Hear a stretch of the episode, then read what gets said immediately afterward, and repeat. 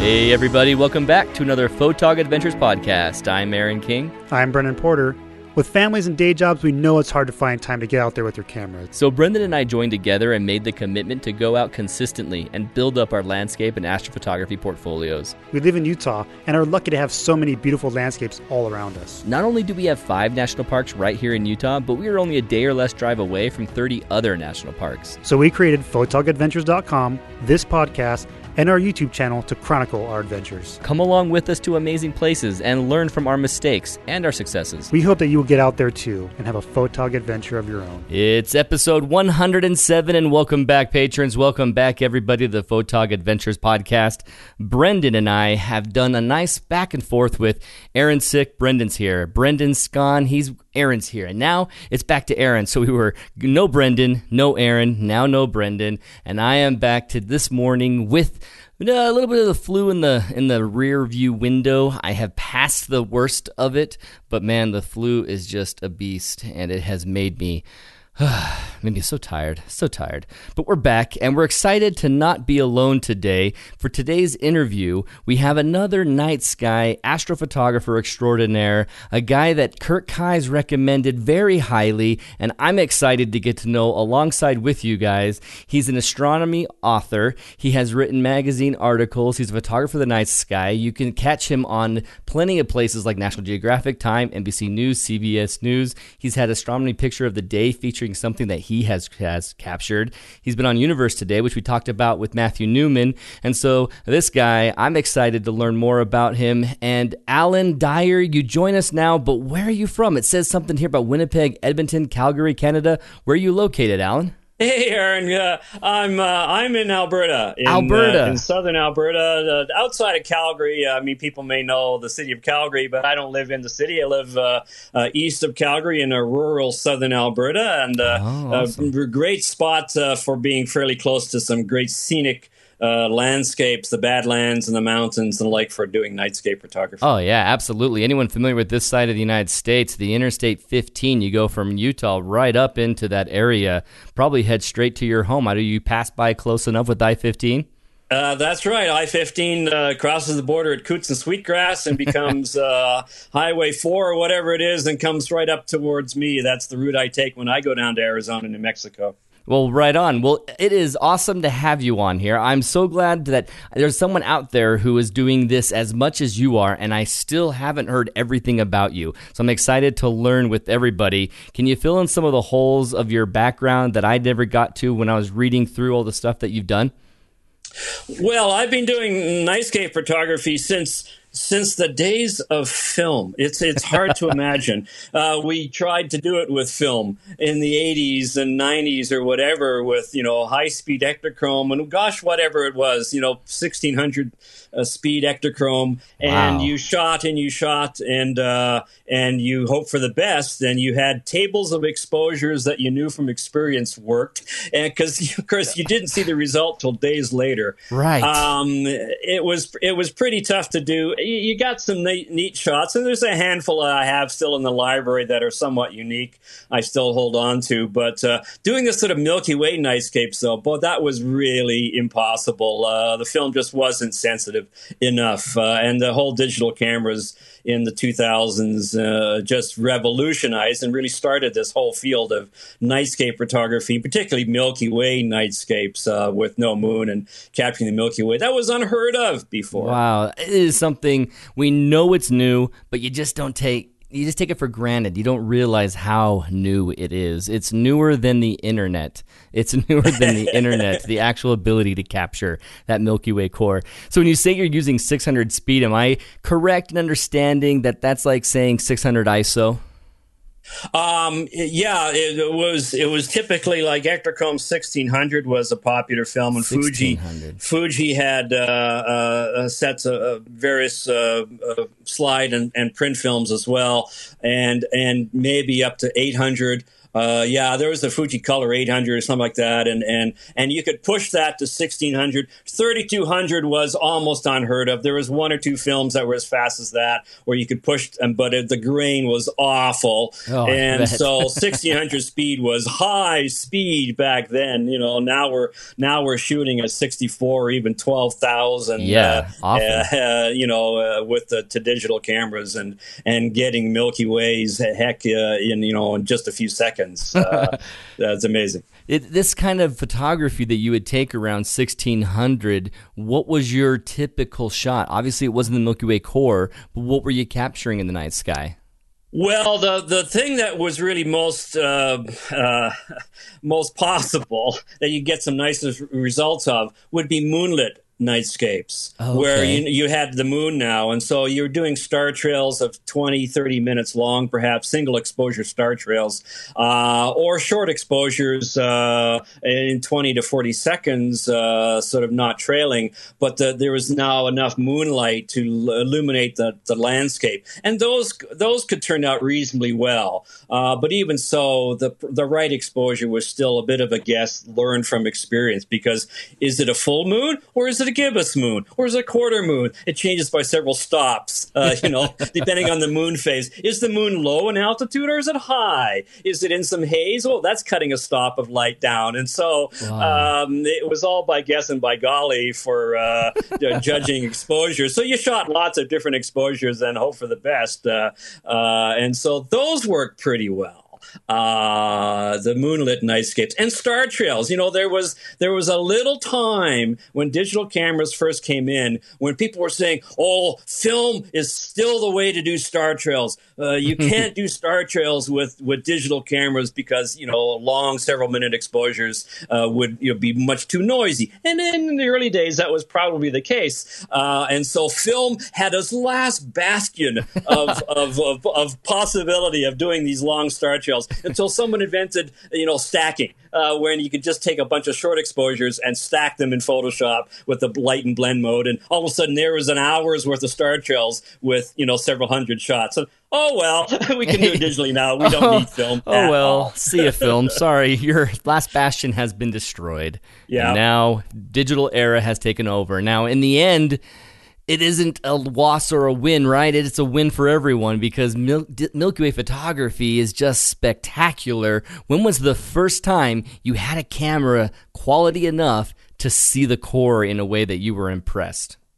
Uh, oh, I, I can remember the night. Um, I had a, uh, a a Canon 300D Rebel, whatever it was called in, the, in those days, 2004. It was the first kind of affordable DSLR. There were DSLRs up to that point, but they were. I don't know, a thousand, two thousand dollars. They're pretty high end, and they were like six megapixels.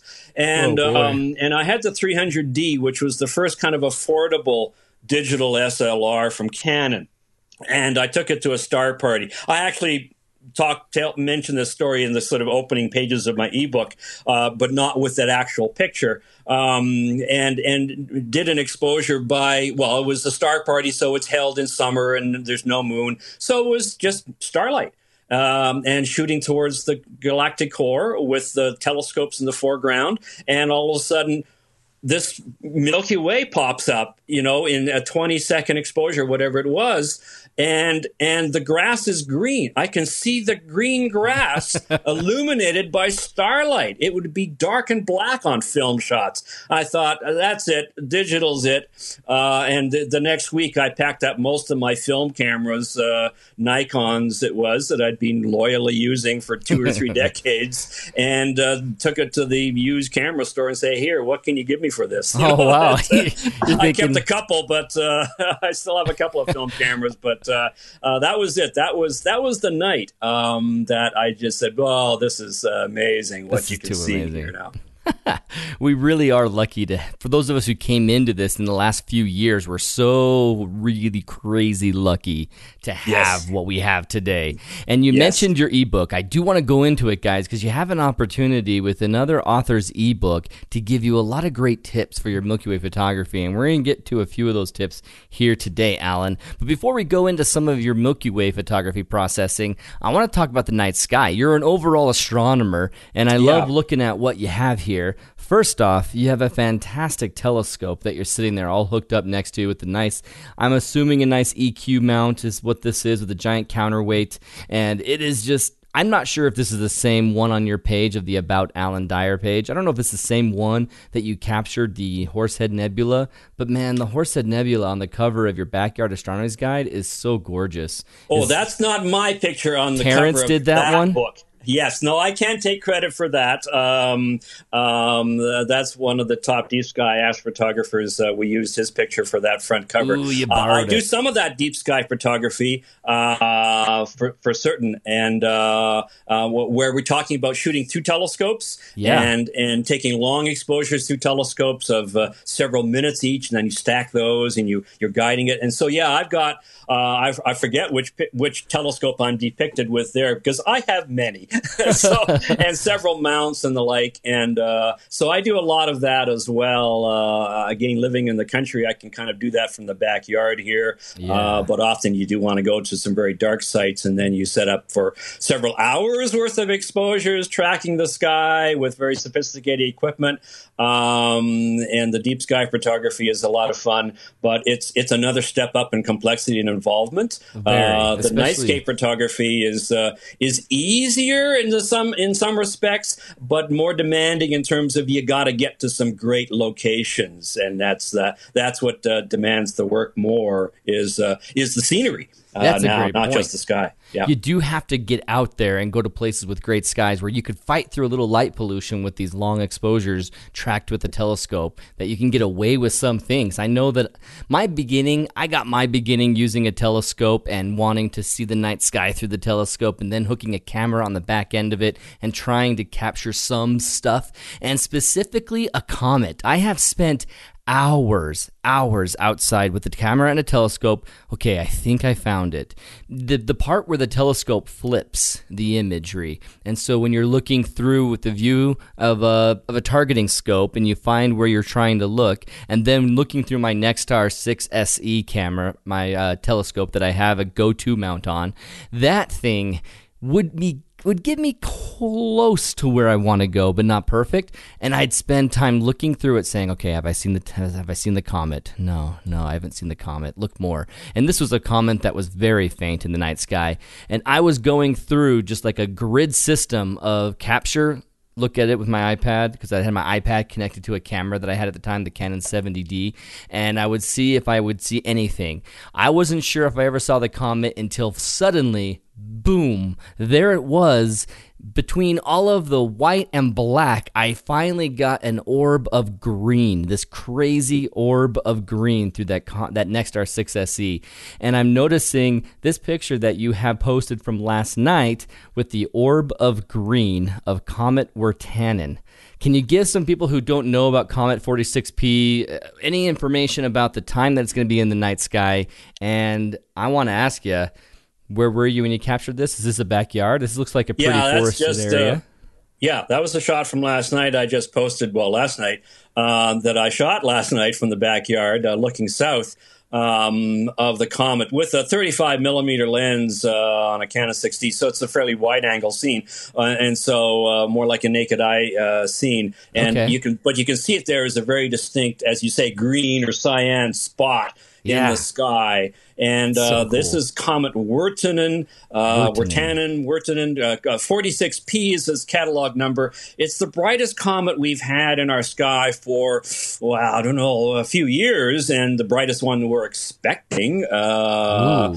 Uh, for the next little while. Uh, some, some, uh, often they discover a comet with without much notice and gets quite bright. But of the ones we know about that are coming in the next few years, uh, none are are, are, are ex- expected to get as good as uh, will be in the next two weeks. In the next two weeks until mid December, our prime prime time. Uh, it's closest to the Earth on December fifteenth, I think it is, and closest to the Sun just a couple days before that. So that makes it particularly bright in our sky, but that's relatively speaking in terms of it may be bright enough just to see with the naked eye. Uh, but uh, photographically, it'll be easy, but it's certainly not going to be obvious or spectacular to the naked eye by any means. But it's a, it'll be an interesting photographic challenge, particularly around the 15th and 16th of December when it'll be sitting just below the Pleiades star cluster, Ooh, which cool. are very easy to find. It, it moves up from the south where it is now and, and heads up through Taurus and uh, in between the Hyades star cluster and the Pleiades star cluster. So any kind of uh, even a normal lens that covers that whole part of the sky, you'll get this bright green blob in in your pictures uh, in, in mid month. Uh, and after that, it gets up a little higher and stays in our sky for some time. But the moon comes up then. The moon is already beginning to interfere in mid December, the, the waxing moon. So its moonlight will start to wash out the sky. Certainly by uh, the end of December or, or uh, the third week of December, so Christmas time, um, it's, it's going to be almost a full moon. So that's going to make it really tough to get the comet. Well, knowing the awesome photography nerds that are listening to this inter- interview right now and myself, we are not going to feel like two weeks is not enough time. We have lots of time. And this is easy. I mean, you can capture this just by looking outside, capturing through camera, get away from some light pollution, but not, you don't have to be too far. I can tell that you're out somewhere further, but, but the brightness of this, you will notice it in the sky as long as you're seeing the stars in the area because this green orb the cyan green orb shows up. I should mention that it's not a comet trail of, you know, you're not Halley's comet like awesomeness where you're going to see any sort of trailing. It's just a green dot that looks almost like some weird sensor noise happened on your camera that never has happened before, but it's an actual comet showing up in your shot.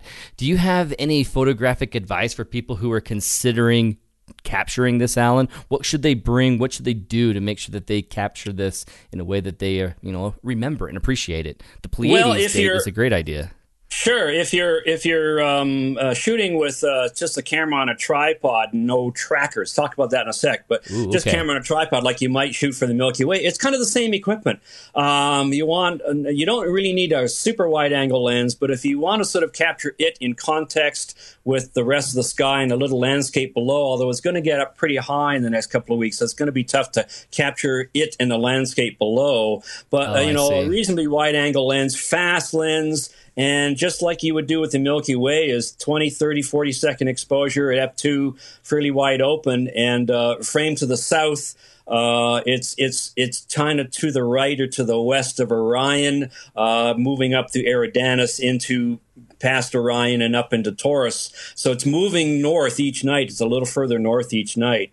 And but a wide angle view aiming to the south about 9, 10 o'clock, you'll pick up this green spot. Um, um, but if you want to zoom in and get a, a closer view or a closer image with a telephoto lens, that's when you sort of have to kind of put the camera on a tracker which some people may have the little tracking device that you polar align and it follows the sky. Right. And then now you can get shots uh, longer, a minute or two minute exposure, and uh, want a tracker and maybe a telephoto lens shot and really uh, zoom in on the field, and, and the comet will show up a lot better. Um, and so that, if you want to get a real kind of in your face close up, a, a, a tracker device or, or a telescope on a mount like you're using got um, that next uh, before, yeah, that would that would work. Yeah.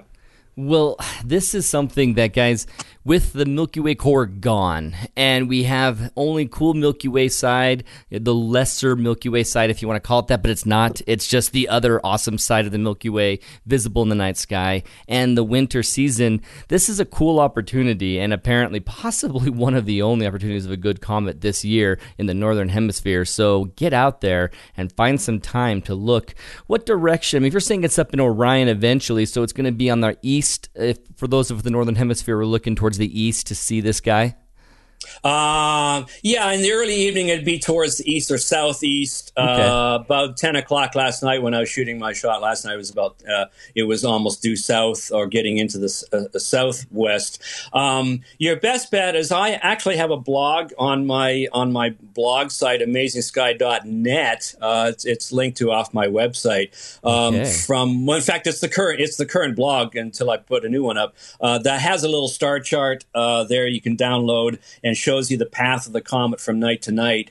Uh, but there's other places, uh, the astronomy magazines, places like that, uh, all have those star charts you can download that will tell you. Or if you're using um, uh, planetarium software in your Milky Way planning, like Starry Night, software like that, depending on the version of software, many of those programs will display comets. You can tell it to put display the comets, and they will go out and get the latest comet orbits and display the latest comets and uh, you can search for Wirtanen in, in its field and, and and then show and it'll show you and you can step through time and and those those planetarium programs will show you where the comet is as well and and you can even plan how to frame your shot uh, with particular lenses and the like as well. Yeah, that's awesome advice. Especially stellarium.org has their free uh, they're free on your desktop. It is free on your phone or mobile device. It has an app purchase, but if you use it on your desktop, you download it. That that app right there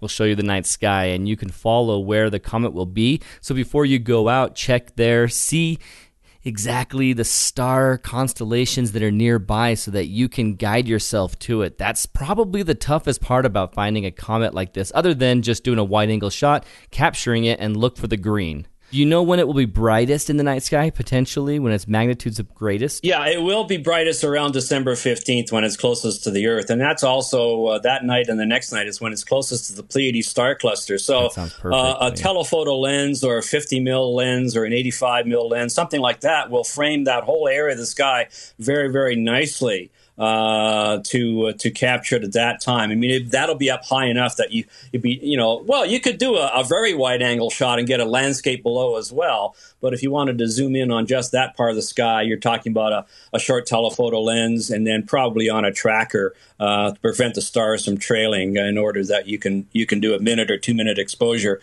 and keep everything from uh, from not trailing, and that would work really well.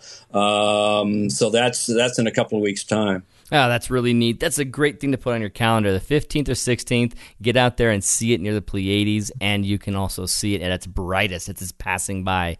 I know we're nerding out about comets right now, but it had to because how often do we get a chance to talk about comets on Photog Adventures? And this comet Wirtanen is going to be our first opportunity for quite a while. And so get out there, experience it. Now, Alan, back to you. You and your yeah. photography. You've done Milky Way photography, you teach Milky Way photography photography, you have an ebook on Milky Way photography.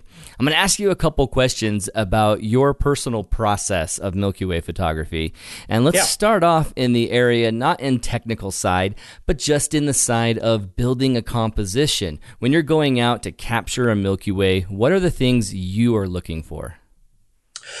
Well, uh, it, it's I guess like anybody else, you're looking for a great foreground and the usual sort of composition rules. And this is something I'm I'm still having a tough time working on because it's dark, it's night, it's hard to see things even though so where you're standing and how things are being composed. Oh man, um, no kidding. And uh, but you know the usual uh, interesting foreground leading off into the Milky Way uh, or a river or something flowing off into the Milky Way, uh, something like that. Um, and so you've got to have a, a, nice foreground. I, mm, I, I tend to sometimes have the landscapes as too distant and uh, and too flat in the sense of just this sort of distant scene and then Milky Way above it. And I'm I'm trying to work on uh, you know getting more interesting foregrounds closer to you, sort of leading off into the distance, uh, the leading lines and that sort of thing. I still I certainly try to work on the you know something like a rule of thirds composition where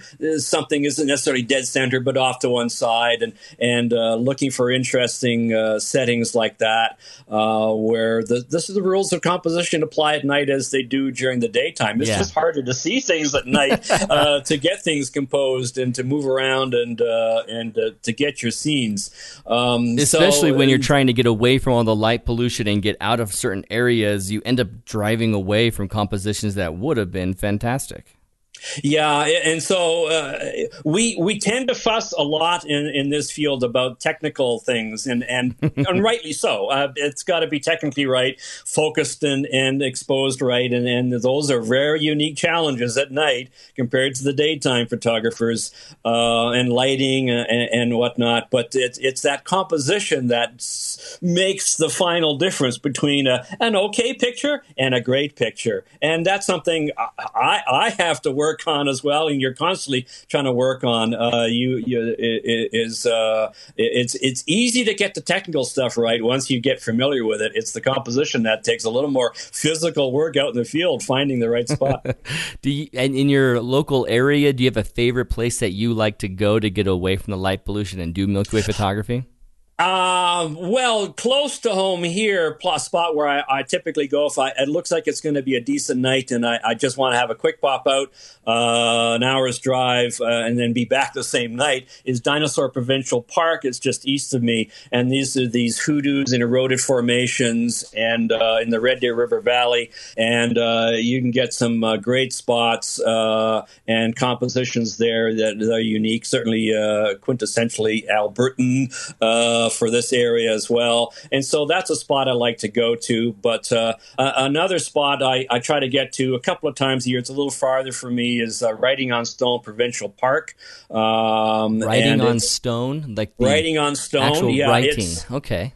Yeah, it's um, it's the it's the the greatest collection of of petroglyphs. In other words, carved Ooh. stone, sandstones. So uh, the, the, native people, Blackfoot people. It was a, it, it is a sacred site still, and there's carvings in the sandstone, soft sandstone, um, recording historic events and really? and and the like that goes back uh, hundreds of years. So it's that's that's why it's called that, and um, and so it's the greatest collection of those sort of petroglyphs in the Great Plains. I think it is, and so uh, but it's it's again this eroded uh, landscape, sandstone landscape, and uh, you know, it's like a little mini Bryce Canyon kind of thing oh, cool. uh, in the Milk River, and uh, and it's right down on the Alberta Montana border. So, so you I can like get to, a uh, Milk River shot with a Milky Way over it. I'm I I was just processing one yesterday, in fact, for a tutorial Ooh, I'm working cool. on, and uh, yeah, it's uh, it's a great spot. Uh, so I like to go down there, and then of course we have the Rocky Mountains to the west here. Um, I teach some workshops every year in Waterton Lakes National Park. Which is a fantastic national park. Uh, it's just north of the glacier. It's a part of the um, uh, uh, uh, international uh, park, uh, Glacier and Waterton Lakes uh, national parks, and and then Banff and Jasper here in Alberta as well. So there's all kinds of great scenic spots. But yeah, you you suffering for like, boring places, aren't you? Yeah, and it, the thing, thing is, you go to a spot like Banff, where there's a very you know very familiar, very famous locations. These days, back when I was shooting the film days, you're out there on your own. Now you show up at a spot like, you know, Moraine Lake or Lake Louise, there's going to be at least one, if not a half a dozen other photographers there on a good night uh, with you, which is kind of nice in a way. But sometimes yeah. you get into conflicts where someone's tossing lights yeah. around and that kind oh, of thing. So that's uh, that's one of the um, aspects of the hobby now. It is much more popular, and you go to these very famous spots, you're going to find other people there. Yeah, that's the truth. And you know, a lot of that has to do with the fact that people's have good people have good phones with good maps and they trust driving in the dark to certain places like that where they wouldn't trust it in the past. And the other thing is just that the cameras are better. There's more of us doing it and it is just packed everywhere you go. Yeah. So going back to the writing on Rock Place, I'm curious real quick. That petroglyph or any of the petroglyphs, are any of them aligned in a way that you could light paint them and capture a Milky Way? It's it's possible. Uh, no, because ah. most of them are on a south facing rock face on the north bank of the river. That's I've true, thought of that, true. and it's a little tough. You know, um, and you can't get across to the other side of the river other than wading across the river. And so, no, it's pretty tough to to uh, look south and and photograph those as well. You have yeah, to look that's north, a bummer. north to see them. and uh, and so yeah, so I've thought of trying to do that, but the best you could do would be the the, the northern Milky Way, um, Cassiopeia, and, and, you know that area. Uh, Still in, cool, in or Cygnus. Yeah, yeah, yeah. So it's. Uh, it's it's possible, but uh, but not with the core, galactic core. Yeah, I'll have to talk to a buddy of mine who really is fond of all of the petroglyphs and pictographs that you can find out here in Utah, and he's been capturing them and and collecting images and images and images of all these areas. And I think all the places that I can know of, that I can know of, that I can think of, that I do know of, have a southern facing wall that has been carved into. And so maybe they just all are uniformly south southern facing for some reason. I I don't know what the tradition might right. have been, uh, but uh, you can only yeah, venture a guess.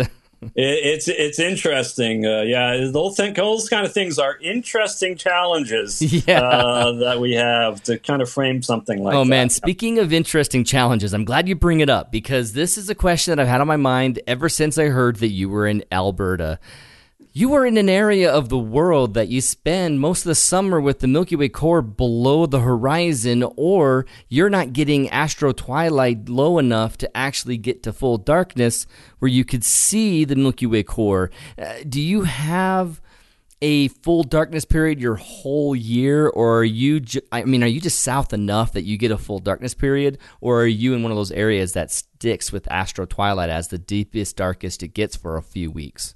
Yeah, no, during the uh, about oh, three weeks either side of solstice, uh, it's never astronomically dark here. This latitude 51 degrees. I mean, the border is 49 degrees here in Western Canada, uh, 49th parallel. And so we have the, uh, you know, astronomical twilight, as it's as it's called, uh, all night long. Where looking to the north, you you see uh, the sky lit up, um, and the sky is never really dark. Um, the Milky Way core is above the horizon. We are we we do we don't see the very bottom end of Scorpius, uh, the tail of Scorpius. Oh, that's too bad. Uh, it dips below the horizon, but uh, we do get the, the galactic core above it, but it's low uh, at this latitude. Um, but but in in sort of if we have a new moon in uh, the end of June, it's not going to do us much good in terms of dark skies because the sky won't be dark. But you can you can still get some really nice twilight shots, deep blue skies, the Milky Way set in a deep blue sky. But there's other there's other um, trade offs. There's other um, uh, things that fill in for the lack of the dark skies. We get noctilucent clouds in the summertime here, which are, are their own unique kind of sites looking to the north. Uh, at, at, prime prime season for them is late June into July, uh, which you, you won't get from further south. And of course, we get the northern lights and the aurora borealis any time of the year, yeah, but we can also get them around June solstice time as well and twilight sky. Uh, I've seen some of the best displays uh, around solstice Ooh. time, and so uh, we can get the northern lights uh, here at any time of the year. Uh, but uh, so around solstice in June, we get some beautiful other other kinds of sky effects and astronomical and a- atmospheric phenomena going on, which kind of makes up for the fact that we're not getting a really dark sky at that time. Not until a new moon in late July is the, really the first opportunity we have to get a nice dark sky. Yeah, you know, you're right. Every time I think about the Milky Way core not being visible for a group of people in the north, they remind me about the aurora. And then I just sit back and think, okay, yeah, you're fine you're totally fine. That's not something that you're missing out on too much. And I never get to see the aurora. Very, very rarely does it have any of the pink high aurora low on the horizon visible after a KP 8 or something crazy. So we're very fortunate to have the Milky Way core, yes, but we hardly, if ever, see that aurora. Well, this has been really fun nerding out about the Comet Wirtanen, Milky Way photography in the north, and talking about working with challenges of Milky Way photography. Alan, thanks for joining me so far. Let's go ahead and take our first break of the podcast, and we'll come right back and talk with Alan Dyer some more about his personal experiences out there as a photographer. Welcome back to the Photog Adventures podcast, everyone. Today we're hanging out with Alan Dyer, a man who shares the Milky Way history of Royce Bear, of being able to have attempted astrophotography in the days of film, going into the digital era. So, they welcome back, Alan. Thanks for joining me today. You're welcome. So, Alan, I like to ask this question of everyone we interview, and we phrase it this way because imagine if you're out there and you're camping, doing Milky Way photography, and you come across a group of photographers who are all sitting around a fire. We're hanging out, we're excited to share our war stories with each other, and the time comes to you, and you're going to tell that story, that photography story, that adventure, that experience. What would be the story that comes to mind first? Well, the, the the night that kind of stands out for me uh, that I, I, kind of sometimes tell in just that kind of situation is uh, there's a very favorite spot in Jasper National Park in in uh, central Alberta, uh, north of me. It's a it's a dark sky preserve. It's a very favorite spot for people to go for uh, nightscape photography and astronomy and stargazing. And uh, there's a particular spot called Pyramid Lake uh, not far from uh, the town site, and and and a spot called Pyramid Island. It's a little island out in the lake, but you can walk out to it on a little causeway, on a little uh, wooden walkway. But you're nevertheless you're on this sort of isolated island uh, with this one way back to the car in the parking lot and I'm out there, and there's a, it's a great spot because you can shoot this way, that way, and and and shoot all around. Uh, it's a very mm. small island, and uh, great views over the water, the Milky Way to the south, the Northern Lights to the north, uh, Pyramid Mountain to the to the west. And I was out there on my own. You know, it's the middle of the night and uh, shooting away and uh, happy as heck. And all of a sudden, the wolves start howling. Oh, you know, across the lake, there's uh, the Pyramid Lake Wolf Pack. And it's the first time I've sort of encountered, not close up, but oh, encountered man. wolves um, were, were in my shoots where they're howling across the lake. Now they're across the lake, you know, and and Still. nevertheless you're thinking, wait a minute, I'm on an island and there's only one way between me and the car. and I'm suddenly thinking, oh, okay, I think I'll finish up my photography now and, uh. and go back to the car. And, uh, you know, but it, you know, it's spine tingling, isn't it? You know, yeah, it is something like that. It's been nerve wracking to hear coyotes, the ones that never attack humans, let alone wolves. Now, wolf howling.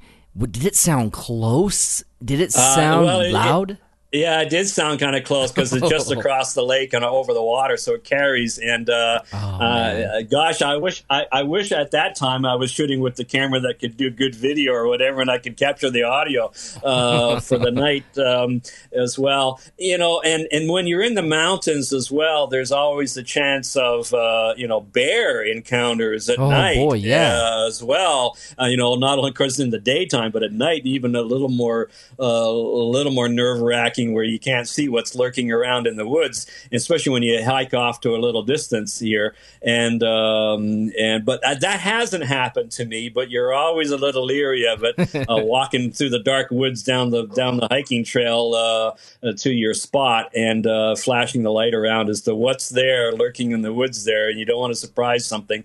And yeah, uh, exactly. but it hasn't happened to me. But you know, it it it it, it could. So it's always a concern in the mountains. Um, out in the Badlands and everything out in the plains, that's uh, not a concern. Uh, it's more uh, other photographers, perhaps, that might be the might be the issue. How alone were you? Just completely by yourself in that situation? Oh yeah, oh yeah, oh, yeah. yeah. And uh, and often that's kind of what I prefer. Um, uh, but although it's nice to have a com- colleague or companion or whatever that shares your interest, uh, but as I said in in the, the first part, is that sometimes you find yourself at spots and you are conflicting uh, because someone wants to do light painting and I don't. I don't tend to like doing light painting, and uh, and uh, and and someone wants to do that, or there's a group there and they're all waving flashlights around, and uh, I just find that even people that aren't doing light painting, there's often just too much light being flashed around. He said, "Well, you know, what are you taking pictures of if you've got all these white lights uh, um, flashing around all the time?" And uh, and that's kind of the downside where you know and if you're doing a time lapse that's an issue because it's going to ruin some frames in a time lapse. Oh, right. And so uh, single single issue nightscape, single frame nightscapes, or or whatever stills rather, um, you can just kind of wait till they're done or or whatever, or edit out the, the bad frames. But in a time lapse, uh, it's it's going to ruin a, a, sequence like that. And so uh, I, I, that's one thing I have a page in my ebook about is nightscapes etiquette.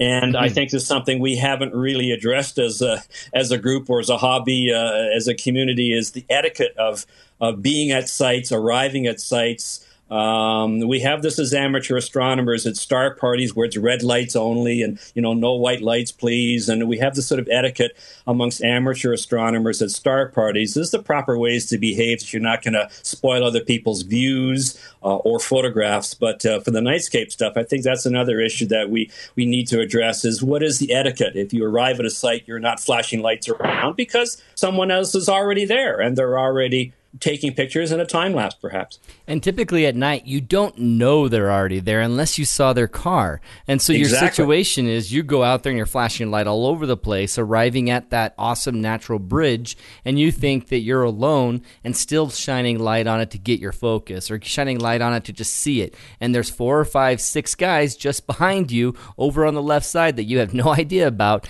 that have been there for over an hour, and they're thinking, come on, guys, turn off your light yeah, yeah. light. Yeah.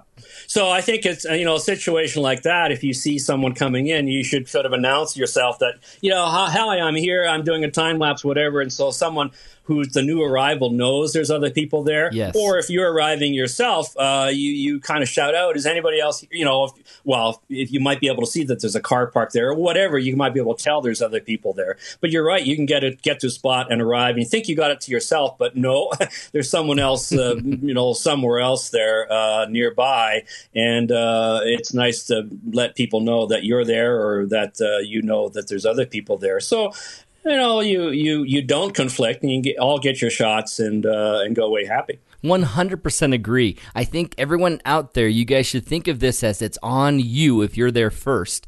They're not going to find you necessarily or see you, especially with their eyes still adjusting. And so announce yourself. Let them know you're there. If you don't want to be mad at them messing up your time lapse, messing up your shot, then make sure that you announce yourself that you're there. Hey, hey guys, how's it going? We're here. We got some low level lighting going on right now. You guys are free to use this. Have you done yep. Milky Way photography before? Let yourselves be known, help, and teach and share. But if you stand there thinking that they're going to notice you eventually, they're probably not, at least not as fast as you're hoping to. So make yep. sure that you guys do announce that you're over here. Hey guys, we're over here behind these trees, and we're also taking care, you know, you know, taking this shot, especially with a Milky Way foreground that is very iconic. You're not going to be alone. You're going to yeah. have people find you, and so I yeah. like that. Any other points of etiquette that we should think about to pass um, on? I mean, it's it's it's it's just standard issue amongst amateur astronomers, but not so much against the nightscape photographers. Is is the red lights? You know, the the red headlamps, and not not using the bright white LED lights um, for setting your cameras and even even walking down the trail or whatever is most of these headlamps have a red light mode you yes. should have those where you can go to white light if you really have to uh, like you're searching for the bears um, but uh, but uh, the red lights um, uh, and keeping them down at the ground uh, as you're uh, getting uh, you yes. know on site, getting on a trail, uh, arriving, setting your camera, is using the red lights and keeping them aimed down to the ground or to your camera, not waving them around. Um, and uh, and so the use of the the red headlamps uh, are, uh, I think, is uh, again another point of etiquette that people should use. Absolutely, hundred percent agree on that one as well. There are people out there who tend to look at the back of their camera with their headlamp, and then their headlamp is just spraying everywhere. Yeah, turn yourself around if you're going to look at some setting on the back of your headlamp. If you're worried about your composition not changing, then just do it all in the dark.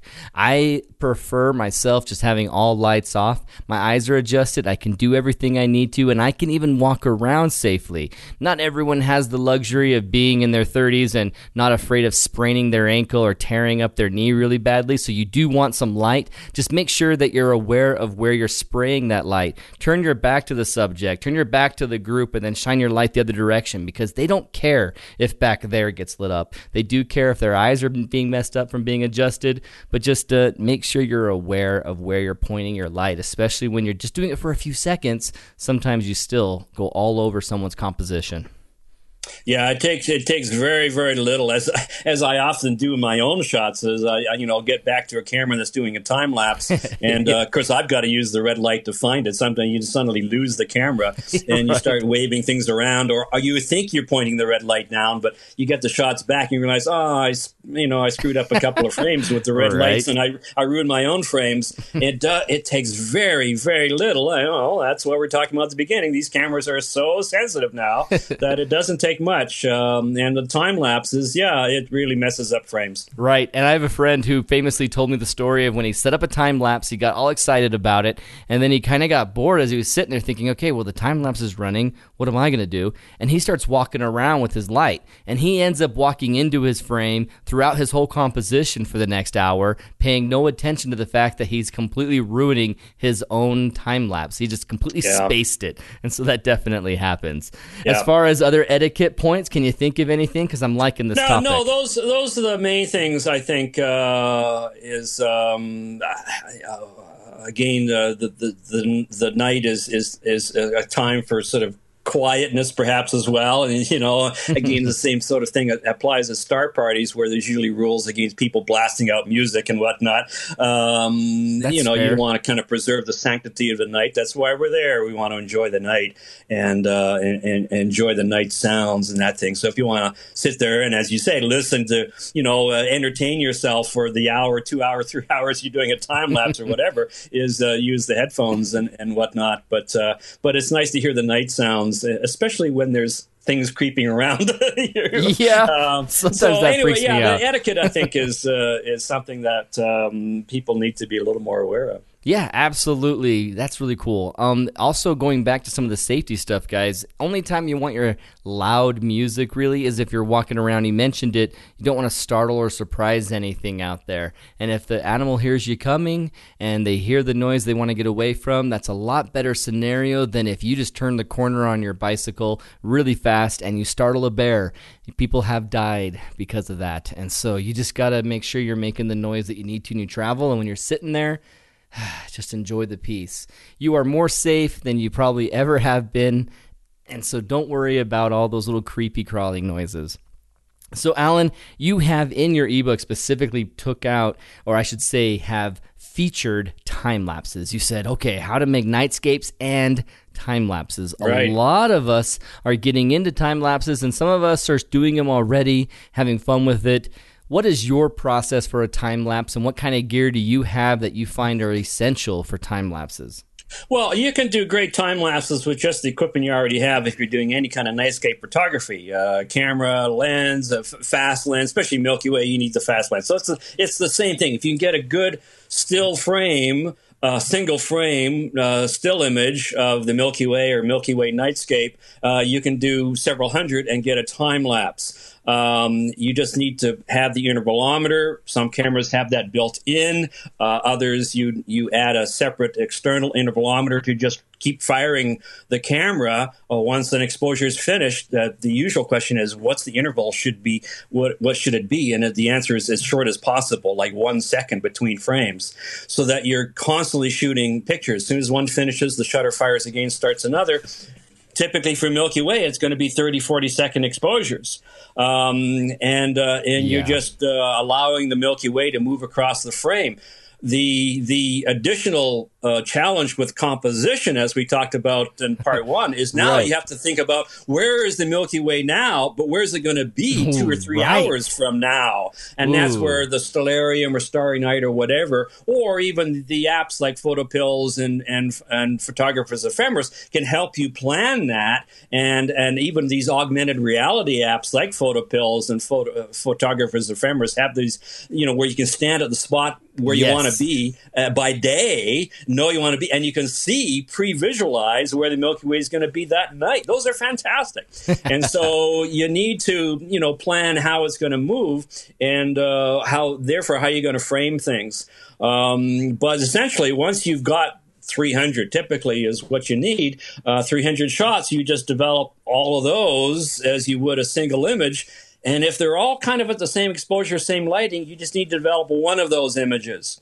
Whether it's Lightroom or I typically use Adobe Camera Raw um, for my developing and, and not Lightroom, but they do the same thing. They're they're essentially the same thing and then develop one image and then copy those settings to all the other hundreds of images in that folder in that shoot and uh, develop them all the same so it's very easy to develop uh, hundreds of images and then for time lapse you've got to export those out as as jpegs uh, typically to then assemble them into a movie, and uh, that's the that's the unique step that uh, the still images do not have. Is mm-hmm. that um, yeah. you got to develop this, export them out as typically JPEGs of some size, maybe a reduced size, um, and then assemble that into a movie. Uh, there's various lots of almost everybody does it differently. Uh, the movie assembly, but uh, a program I, I uh, really like and use now a lot is called TLDF. Time lapse deflicker is is uh, is, uh, is what it's called. Oh, it's available in the the Mac and the Windows app stores. It's a little I don't know, $30, $40 program. You throw the JPEGs at this program uh, and it will assemble the movie for you, but give you the option of deflickering and give you the option of actually smoothing and frame blending, which is something you have a tough time doing with other software, perhaps. Absolutely. So it, can, it can frame blend and smooth the images together. Um, which can be very uh, nice effect, particularly for auroras. That's where I really use it because it really blends one frame into the other and makes for a much more smoother time lapse for things like the auroras. But it can even help for Milky Way's uh, shots as well. So that's the program I often use now for assembly of the frames into a final movie that you then then it then exports into whatever size you want. I've I've done it up to 6K uh, 4K wow, awesome. size movies. Uh, works very very well. Well, let's talk let's talk a little bit more about TLDF because that's a new program that I have not heard of and not have re- had recommended to me before. So let me ask you some of the questions I have.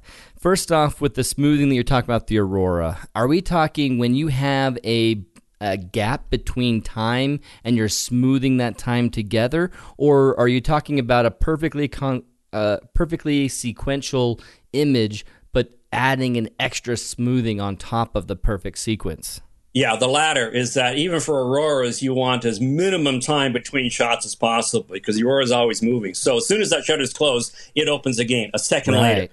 Um, and uh, so the time lapses are taken as in rapid succession as possible.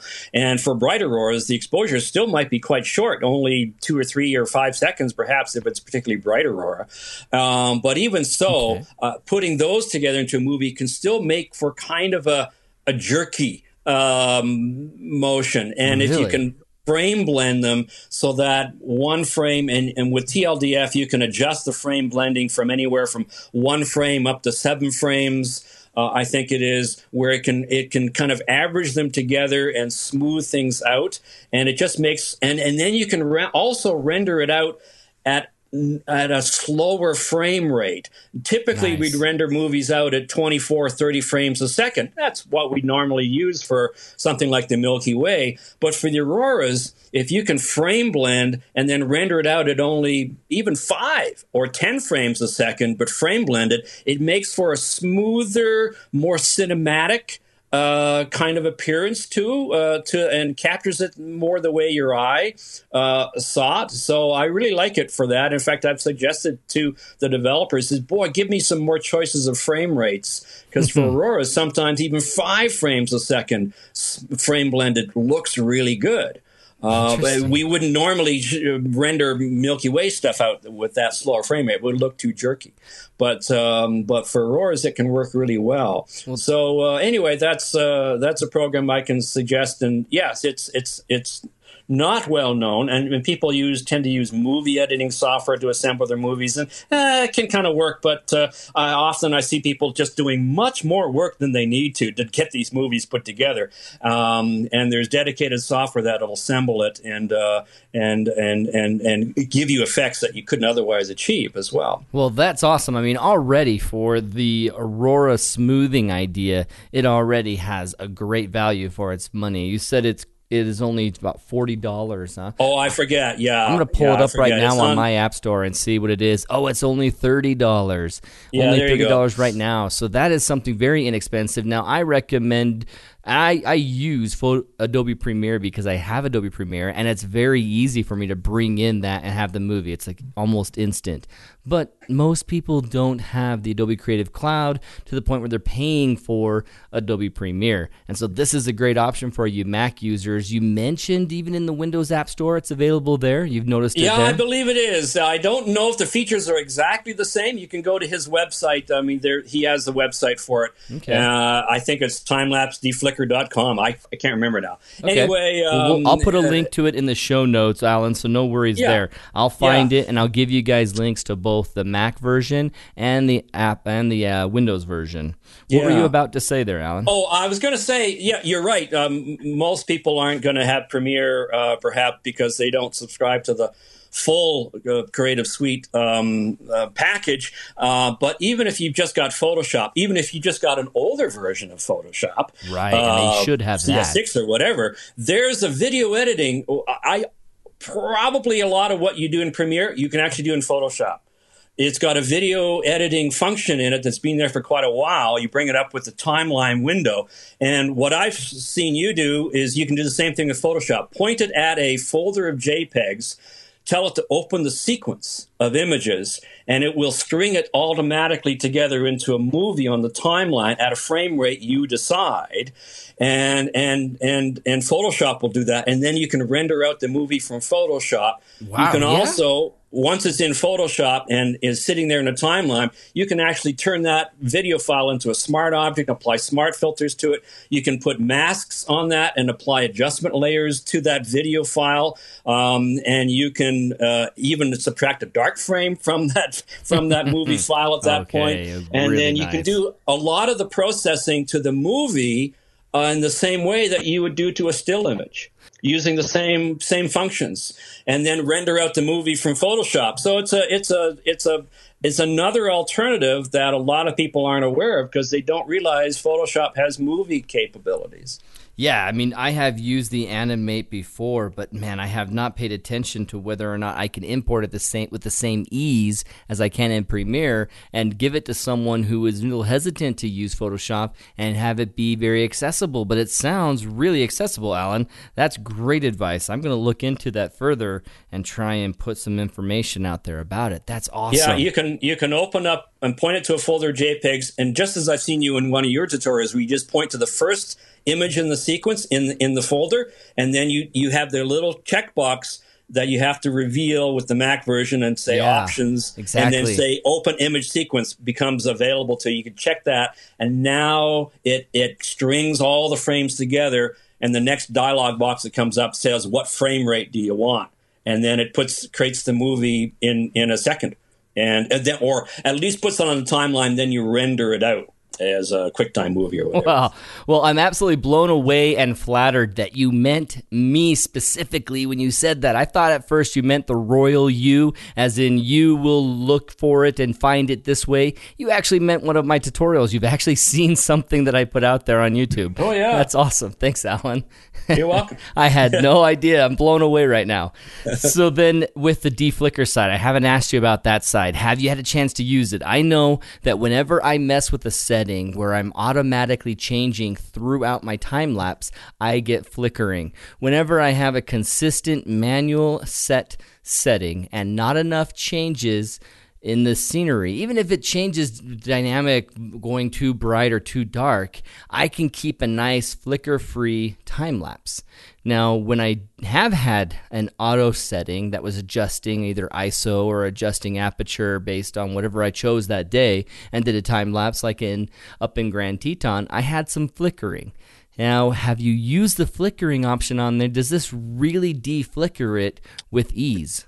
Um, I, it, it will certainly help, but um, I'll I'll tell you the the, the software. t if you really want you really want to work on a time lapse sequence and deflicker it very very accurately, uh, is uh, is uh, LR time lapse. I knew you were going to say that. you- Yep. yeah, you you may know about and, re, and and listeners may know about. It's it's uh, an advanced program, but it's boy, it's the best for taking a more complex time lapse, where, as you say, the settings are constantly changing uh, throughout the sequence as the camera shifts its settings, and that will introduce flickering or jumps, just stair step jumps in the in the Ah, brightness when it's yeah. when it you know switches to a higher ISO or or or the shutter speed changes. And LR time lapse will will take that and smooth all that out um, beautifully. And uh, I, in the ebook, I've got several tutorials on how to how to use LR time lapse uh, for a simple sequence, for a more complex sequence, what we call holy grails, uh, where you're, Yep. you're starting maybe before sunset even and going Yeah. right to Milky Way at darkness. And uh, and LR time lapse is the essential, uh, and it will deflicker very very smoothly. It's it's a little complex to use and learn to use, but once you get the hang of it, it it's almost all my time lapse sequences go through LR time lapse these days uh, because of its power. You just develop several keyframes and then it process processes the rest, uh, and then you can export the movie out of LR time lapse, and it has a function of kind of frame blending as well built into it uh, too. So it, it can do the whole job.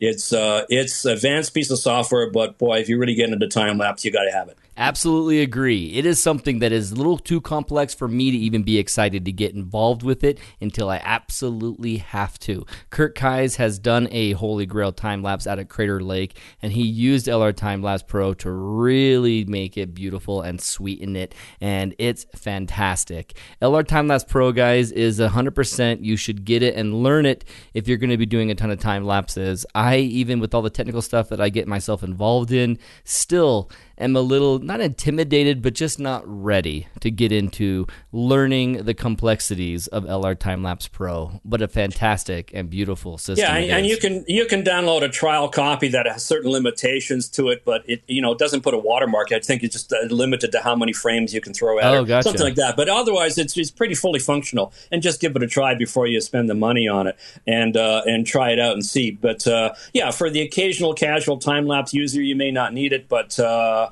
but uh, for you get it, you get into it with any seriousness, it's uh, it's it's essential. All the, all the pros use it. Uh, there's nothing else quite like it. There's another program called Time Lapse Workflow, which is a plugin for Lightroom uh, that um, uh, Elijah Parker puts out. Uh, he's he develops a, a intervalometer for doing holy grails called the Time Lapse View Plus that works great for automating holy grails. But he also has these uh, plugins for Lightroom that will do something uh, much of what LR Time Lapse will do in terms of processing holy grails, constantly shifting exposures and adjustments. But it doesn't do deflickering. Um, and so he admits that he admits himself that that's not as uh, it's not a replacement for LR time lapse. Doesn't do everything LR time lapse will, but it's it's it's cheaper. It's about fifty bucks for its his plugins for Lightroom, and it works right within Lightroom as well. So you could check that out. Timelapse uh, plus uh, dot com, I think it is. Uh, I'm not sure. Plus, Uh, that's another site that I'll look up for the notes, and I'll make sure that they're in there, yeah. guys. You should have them Yeah, he makes below. some great hardware, and then he makes these plugins for Lightroom as well uh, to complement the hardware for doing the processing of the these what we call the Holy Grail sequences of you know sort of sunset to Milky Way shots. And that's something that I haven't accomplished yet in my career, and I'm excited to do that someday. And I just need to have the camera battery power. That's the big holdup so far, is just having the battery power and the bulb ramping that I want to do. So, Alan, you mentioned it a little bit ago, and so I want to bring it back up again, and I want to take the rest of the time that we have to talk about the offerings of Alan Dyer. There's a lot of ways that you can learn, everybody, from Alan Dyer, and I want to talk about them right now. Can you give us a quick little spiel on your two ebooks that you have out right now? And you mentioned in passing that there's an ebook you're working on right now. Um, yeah, I, I've got an, uh, an ebook out uh, called How to Photograph and Process Nightscapes and Time Lapses. Uh, it's been out uh, since late 2014, but it's been revised every year. In fact, I just revised it uh, about three or four months ago, and, and I'm on always. Um, uh, you know, adding to the revisions list for the next edition. That's available out for the Apple iBook store as a single volume, interactive, built-in movies and the like. That's the most interactive version. But then, of course, it was out as a Apple only ebook for two or three years. People kept saying, "Oh, can I can I get it for you know my Android? Can I get it for Windows? Whatever." Yeah. And the only format that will really work for all the other platforms is PDF. And and uh, the, you know everybody can read. So Yeah, right. over over the summer, uh, I I turned the Apple version into it had to be split into two volumes one on photography, one on processing. The content is the same as the single volume Apple version, but um, but it's two volumes PDF, so you can download the PDFs. It's uh, the links are at my website, and then get the same content that you can view. Anybody can view a PDF with whatever device can open a PDF, and uh, and and view the same content. They're they're they're the, any videos I uh, I embed. They're they're not embedded. They're links. You got to go out to a Vimeo site, and it p- pushes you out to a Vimeo site to view the videos, Okay. uh, little video examples of time lapses, things like that. Um, that are uh, the links are embedded in there, and so there's some interactivity in that regard. But uh, anyway, I think it's some of the most thorough guides. I talk about the equipment and lots of tutorials, step by step, uh, about 50 tutorials on how to process images, stills, and nightscapes using the Photoshop and the Creative Suite, but I also have tutorials in there for DxO Photo Lab, uh, ON1 Photo RAW, um, Affinity, uh, some of the programs that I tried and that can work and can be used uh, as as for this kind of photography for those that don't want to go Adobe. exactly. And you guys can find his stuff at amazingsky.com. Amazingsky.com has all of his work. You can find his books there, his Nightscapes book, an Eclipse book, and a Backyard Astronomer's Guide if you're using a telescope. And you also offer some workshops? Do you have any coming up that you can talk about? Uh, no, no, no workshops coming up. Most of the workshops I do are typically in the local area here. I haven't got into doing, you know, workshops in Moab and things like that. That's fine. Um, You uh, got the where, Aurora know, up uh, there. The, the, the do- fans um, join me there. I haven't gotten into doing that. Um, uh, so most of the times they're in the sort of local area. But if someone is, is interested in, you know, and, and, and as sometimes happens, bringing me in to present a workshop, um, typically often they're just classroom only sessions, but uh, I do some uh, out under the night sky Oh, I occasionally see. as well. So most of them are Um, sit down, learn as in a classroom setting. And Sure, learn sure. There's there. lots. There's lots you can go at, um, uh, especially with the processing. I mean that uh, Oh, I've got a you know a half day workshop just on Photoshop, you know, and then, then we only hardly touch enough. on you know a lot of things there. There's also some free tutorials uh, that I link to on my website, and I'm just working on a new one on the, you, the usual how to photograph and process the Milky Way free tutorial that'll be there as kind of, kind of a lost leader to help promote the book. Um, and, and then I'll go into some more stuff that I think most people don't get into with the YouTube tutorials. So I'm going to get into some some other advanced techniques and the like. So that'll be coming out. Yeah, I'm in a couple of weeks' time. Oh, even a couple of Just weeks. working on that. Well, wow, that's really soon. I mean, to say it'll be out before Christmas, that's awesome. Yeah, that's a that's a video tutorial, not an ebook per se. I've got other ebooks in mind for the next couple of years, uh, but uh, um, but they'll be probably more about backyard astronomy and and not necessarily nightscape photography. Well, that's awesome. There's a lot out there to learn, guys, from Alan Dyer. Alan, thank you for joining us today. I've had a blast hanging with you on the podcast. You're very welcome. You Aaron, guys- that was great. I hope that you will get out there, everybody, and check out the Comet Wirtanen. This is your chance. You have Wirtanen from here until the 15th and 16th. If you haven't already put it on your calendar, the 15th through 16th is the Pleiades cluster moment, where it's right there near the Pleiades cluster, and it's going to look really cool altogether. High in the sky, nothing else in the foreground, probably, but it's going to be an interesting night sky, and you can get a cool shot with a green cyan orb. So, Alan, thank you so much. AmazingSky.org or AmazingSky.com and AmazingSky.net for his blog. You guys can find out more information there. Hope you have a good day, Alan. Thank you for hanging out with us. Thank you, Aaron. And everybody, hope you guys have a good day. And we'll see you guys on Wednesday for another podcast.